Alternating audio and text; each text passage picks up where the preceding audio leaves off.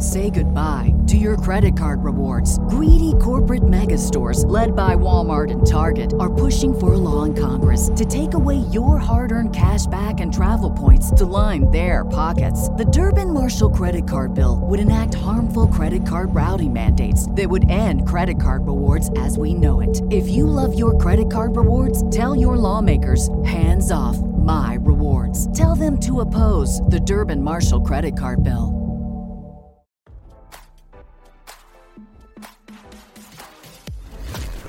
Why scroll your feed when you can get the latest celeb news with your eyes closed?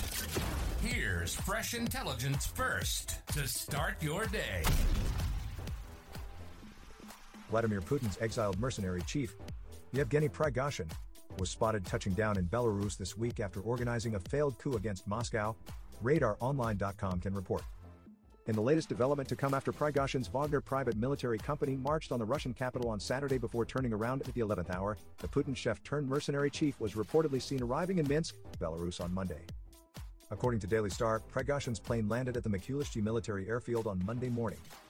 The exiled Wagner mercenary chief also released a statement after arriving in Minsk, marking Prigozhin's first communication since temporarily disappearing after Saturday's botched coup attempt.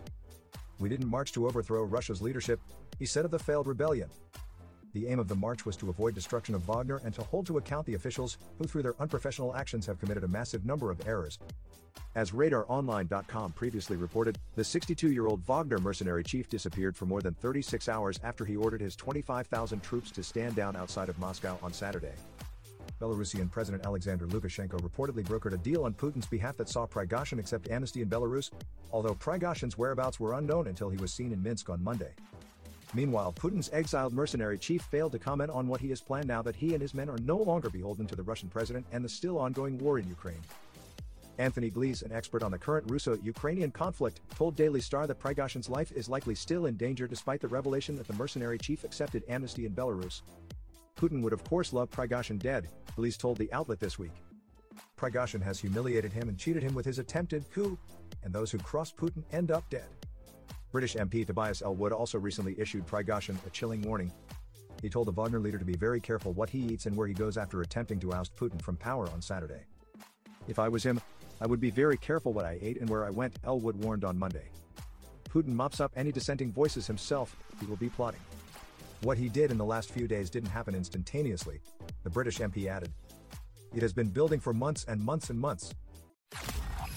Now, don't you feel smarter? For more fresh intelligence, visit radaronline.com and hit subscribe.